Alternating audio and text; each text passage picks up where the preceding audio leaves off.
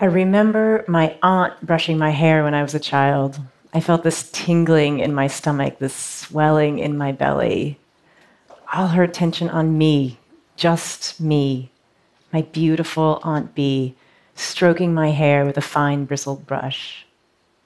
Do you have a memory like that that you can feel in your body right now? Before language, we're all sensation. As children, that's how we learn to differentiate ourselves in the world through touch. Everything goes in the mouth, the hands, on the skin. Sensation, it is the way that we first experience love. It's the basis of human connection. We want our children to grow up to have healthy, intimate relationships. So, as parents, one of the things that we do is we teach our children about sex. We have books to help us, we have sex ed at school for the basics. There's porn to fill in the gaps, and it will fill in the gaps. We teach our children the talk about biology and mechanics, about pregnancy and safe sex, and that's what our kids grow up thinking that sex is pretty much all about. But we can do better than that. We can teach our sons and daughters about pleasure and desire, about consent and boundaries, about what it feels like to be present in their body and to know when they're not. And we do that in the ways that we model touch, play, make eye contact, all the ways that we engage their senses. We can teach our children not just about sex, but about sensuality. This was the kind of talk that I needed as a girl I was extremely sensitive. But by the time I was an adolescent, I had numbed out. The shame of boys mocking my changing body, and then girls exiling me for, ironically, my interest in boys. It was so much. I didn't have any language for what I was experiencing. I didn't know it was going to pass. So I did the best thing I could at the time, and I checked out. And you can't isolate just the difficult feeling, So I lost access to the joy, the pleasure, the play. And I spent decades like that, with this low grade depression, thinking that this is what it meant to be a grown up. For the past year, I've been interviewing men and women about their relationship to sex, and I've heard my story again and again. Girls who were told they were too sensitive, too much. Boys were taught to man up, don't be so emotional. I learned I was not alone in checking out. It was my daughter who reminded me of how much I used to feel.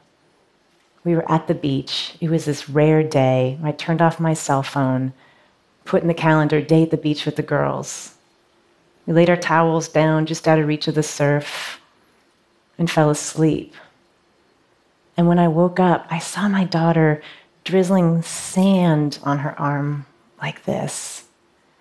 And I could feel that light tickle of sand on her skin, and I remembered my aunt brushing my hair. So I curled up next to her and I drizzled sand on her other arm and then her legs. And then I said, Hey, you want me to bury you? And her eyes got really big and she's like, Yeah. So we dug a hole and I covered her in sand and shells and drew this little mermaid tail. And then I took her home and lathered her up in the shower. I massaged her scalp and I dried her off in a towel. And I thought, ah, how many times had I done that? Bathed her and dried her off, but had I ever stopped and paid attention to the sensations that I was creating for her? I'd been treating her like she was on some assembly line of children needing to be fed and put to bed. And I realized that when I, dry my daughter off in a towel tenderly, the way a lover would, I'm teaching her to expect that kind of touch. I'm teaching her in that moment about intimacy, about how to love her body and respect her body. I realize there are parts of the talk that can't be conveyed in words. In her book, Girls and Sex, writer Peggy Orenstein finds that young women are focusing on their partner's pleasure, not their own. This is something I'm going to talk about with my girls when they're older, but for now, I look for ways to help them identify what gives them pleasure and to practice articulating that. Rub my back, my daughter says when I tuck her in. I say, okay, how do you want me to rub your back? I don't know, she says. So I pause, waiting for her directions. Finally, she says, Okay, up and to the right, like you're tickling me. I run my fingertips up her spine. What else? I ask. Over to the left, a little harder now. We need to teach our children how to articulate their sensations so they're familiar with them. I look for ways to play games with my girls at home to do this. I scratch my fingernails on my daughter's arm and say, Give me one word to describe this. Violent, she says. I embrace her, hold her tight. Protected, she tells me. I find opportunities to tell them how I'm feeling, what I'm experiencing, so we have common language. Like right now, this tingling in my scalp down my spine means I'm nervous and I'm excited.